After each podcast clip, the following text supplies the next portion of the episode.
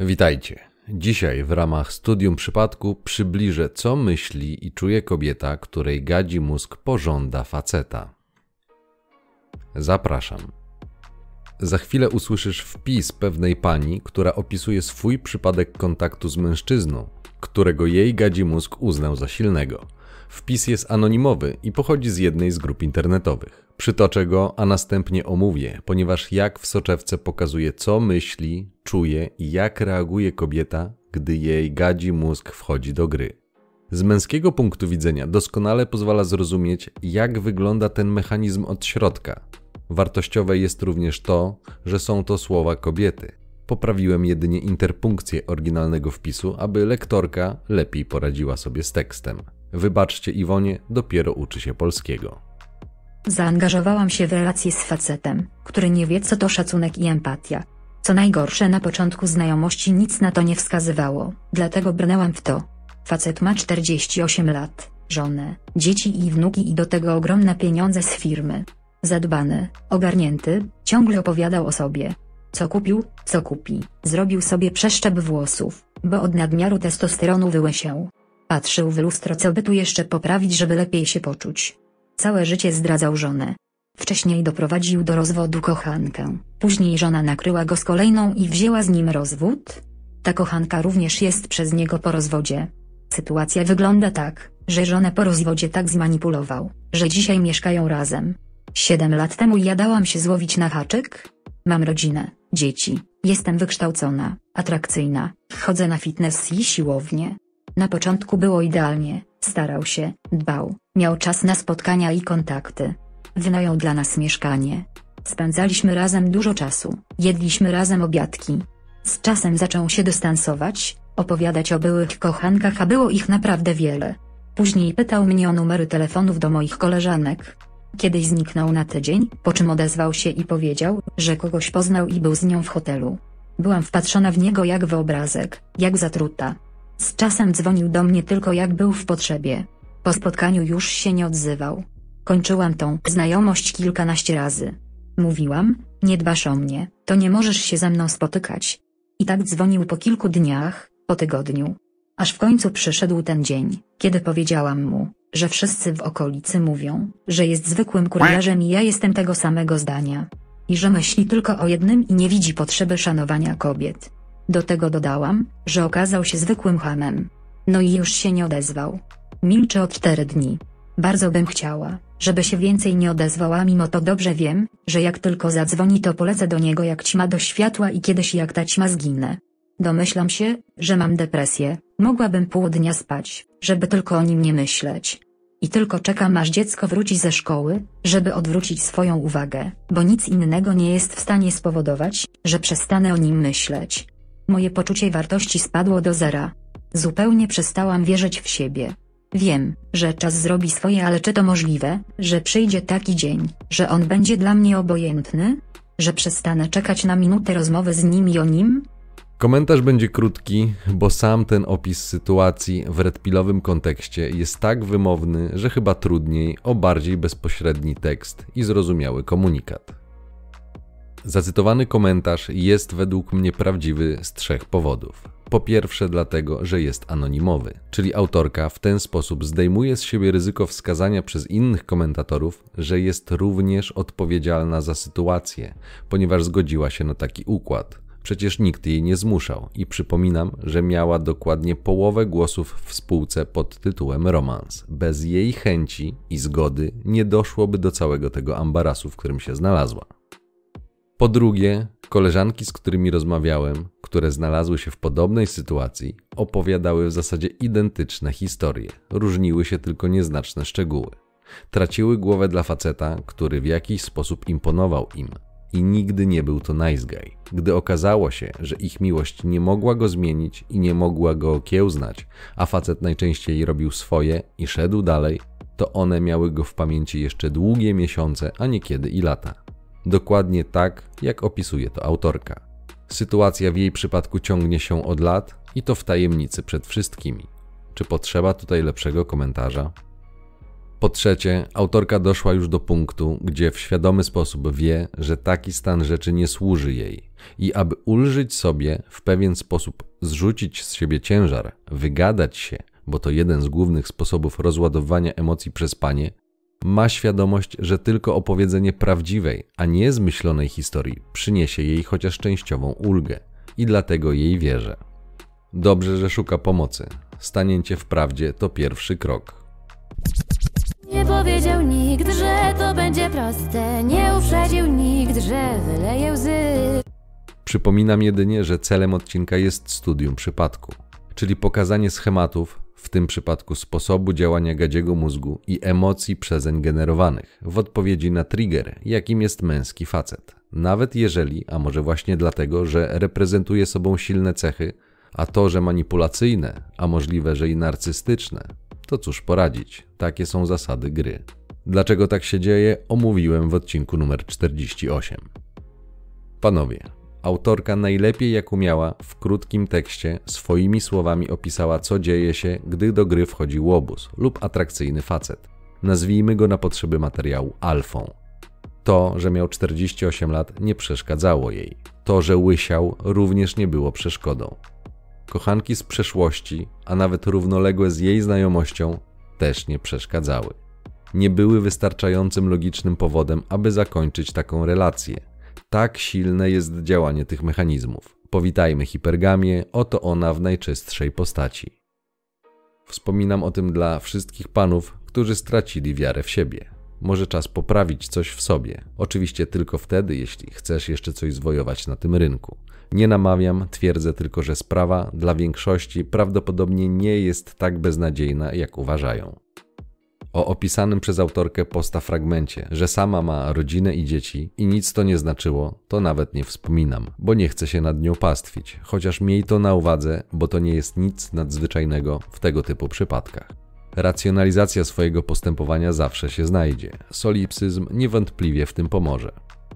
Pani co prawda nie opisuje, kiedy dowiedziała się o żonie i innych kobietach, czy na początku, czy w wyniku prywatnego śledztwa, gdy coś przestało jej grać i facet nie zakochał się w niej.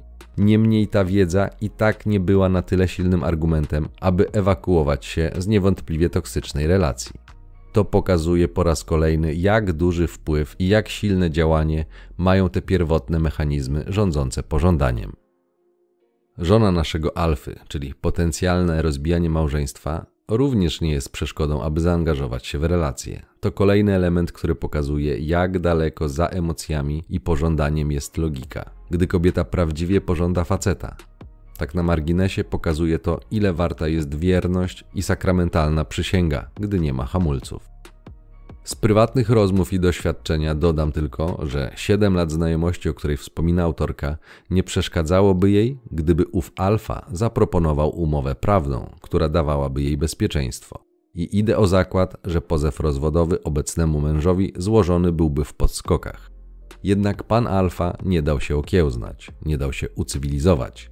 Jej miłość go nie zmieniła i nie uratowała, więc zaczęły się negatywne emocje związane z brakiem realizacji biologicznego celu, co samo w sobie mogło przyczynić się do powstania samoistnej huśtawki emocjonalnej, która dodatkowo pogłębiła jej problemy. Autorka posta opisuje siebie jako wykształconą, atrakcyjną i dbającą o siebie kobietę. Gdy do gry wchodzi biologia i emocje, i pożądanie, wykształcenie i logika najczęściej idzie się kochać. Dlatego w relacyjnym kontekście do znudzenia będę powtarzał poznaj siebie i swoje emocje, bo dopiero to pozwoli ci zrozumieć, jak reagują kobiety, gdyż mechanizm jest ten sam. Gdy zrozumiesz emocje u siebie, zrozumiesz też je u kobiet. Idąc dalej, początki zawsze są piękne, haj hormonalny, różowe okulary i nie pamięta się o Bożym świecie. Historia jakich wiele, gdyby nie jeden zasadniczy problem – Sama była w związku, w dodatku z dzieckiem, czego w tekście jakby starała się nie eksponować. To również klasyczny mechanizm. Zwróć uwagę, że w całym tekście nie pada słowo mąż. Całkiem możliwe, że jest to pewien element, który albo nie ma podkreślać, bądź co bądź zachowania sprzecznego ze złożonymi ślubami, a możliwe też, że jest to automatyczny zabieg wyparcia, aby zmniejszyć poczucie winy w związku ze swoim zachowaniem.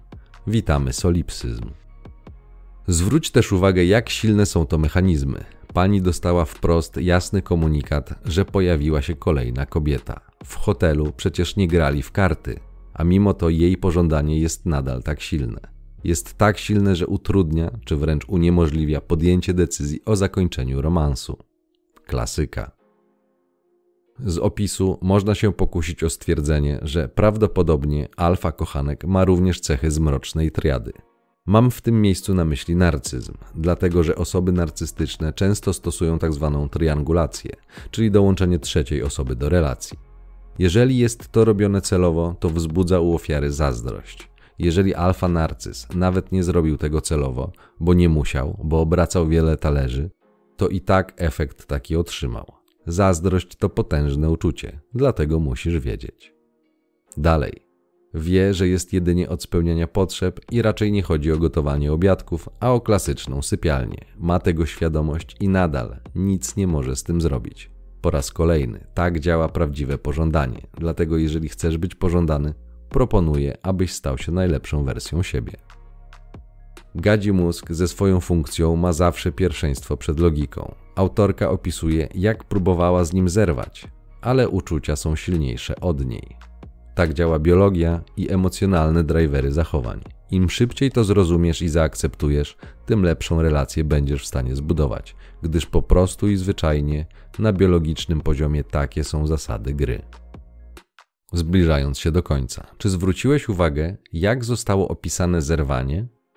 Pani zakazała mu kontaktu ze sobą, po czym alfa milczy od czterech dni, a panią wewnętrznie skręca i podejrzewa u siebie depresję a jej myśli wracają do swojego kochanka w sposób uporczywy. Tak wygląda bardzo silna tęsknota. Myśli samoistnie kierują się w kierunku tej osoby. Jeżeli zainwestowała dużo w swoje myśli i wizję wspólnej przyszłości, a trwało to przecież kilka lat, to jej umysł kreuje takie stany. Opisywałem ten mechanizm w poprzednich odcinkach. To również klasyka.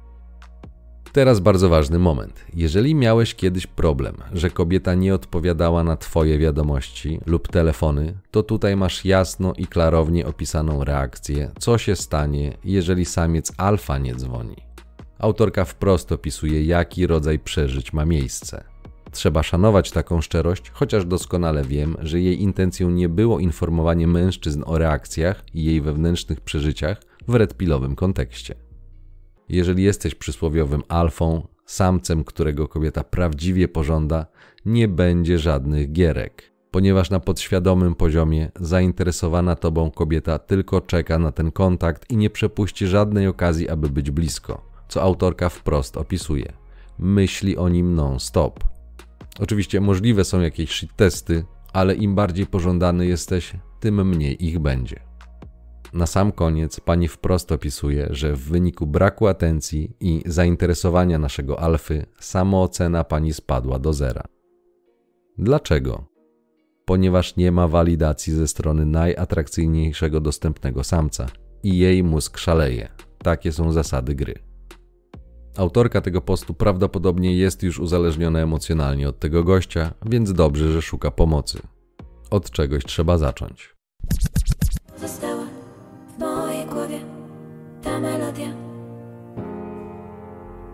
Podsumowując, pani na początku posta nie omieszkała oczywiście użyć erystycznego odwrócenia uwagi od faktu, że sama zgodziła się wejść w romans. Musiała dodatkowo umniejszyć wartość faceta przez to, że nie szanuje kobiet.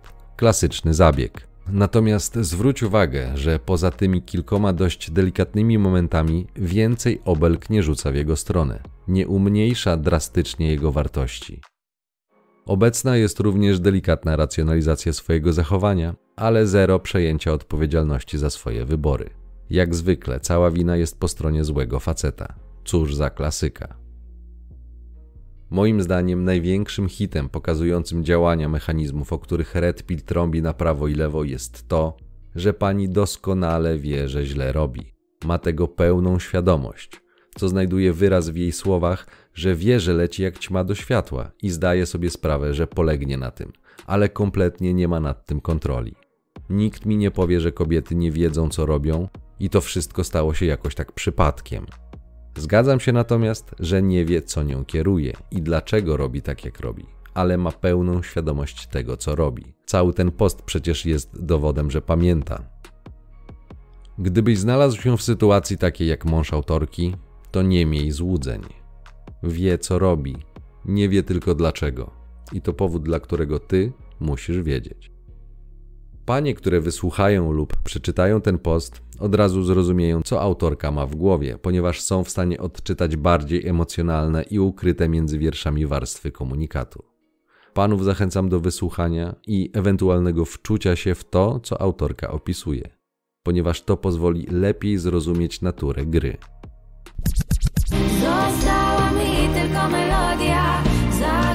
Płacz, mówię tobie Zadziwiające jest również podobieństwo sytuacji, które opisuje autorka, z historiami, które opisują panowie, czyli że ich uzależnienie emocjonalne również nie pozwala im myśleć o niczym innym. Ci, którzy tego doświadczyli, bez problemu zauważą tą analogię, dlatego tak potrzebne jest doświadczenie. A opisana pod koniec historia jest kolejnym dowodem na to, jak bardzo jesteśmy podobni w odczuciach i zachowaniach a takie wydarzenia są po prostu najmniej pożądaną, ponieważ nieprzyjemną, częścią gry. Z tego powodu, to znaczy, aby się chronić, potrzebne jest posiadanie swoich zasad, granic oraz szacunek do siebie. Wiem też, że trzeba wiele z rzeczy, które opisuję na tym kanale, doświadczyć samemu, aby w pełni je zrozumieć i wyciągnąć z nich wnioski. Tak po prostu wygląda proces nauki i zdobywania wiedzy. Wewnętrzne zasady powinny być drogowskazem dla ciebie. Ich brak i rzucenie się w wir tak wciągających emocji, mimo że na początku przyjemne, może być właśnie przyczyną problemów i dlatego musisz wiedzieć, ponieważ późniejsze robienie z siebie ofiary nie pomoże. Życie zmusi do wzięcia odpowiedzialności za swoje czyny w ten lub inny sposób. Ciąg dalszy nastąpi.